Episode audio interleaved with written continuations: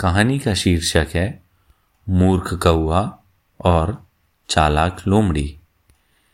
एक बार की बात है, एक कौए को एक रोटी का टुकड़ा मिला।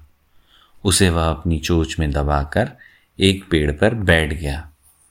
अचानक एक लोमड़ी वहाँ आई तो उसने कौए की चोंच में रोटी का टुकड़ा देखा। लोमड़ी बड़ी चालाक थी। उसने कौए से कहा अरे कौए भाई, आपकी आवाज़ कितनी सुरीली है। मुझे बहुत प्यारी लगती है। मुझे एक गाना गाकर सुनाओ ना।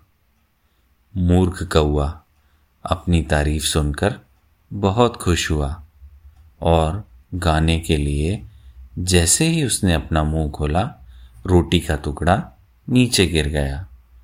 लोमड़ी रोटी का टुकड़ा उठाकर भाग गई और कौआ मूर्ख बन गया।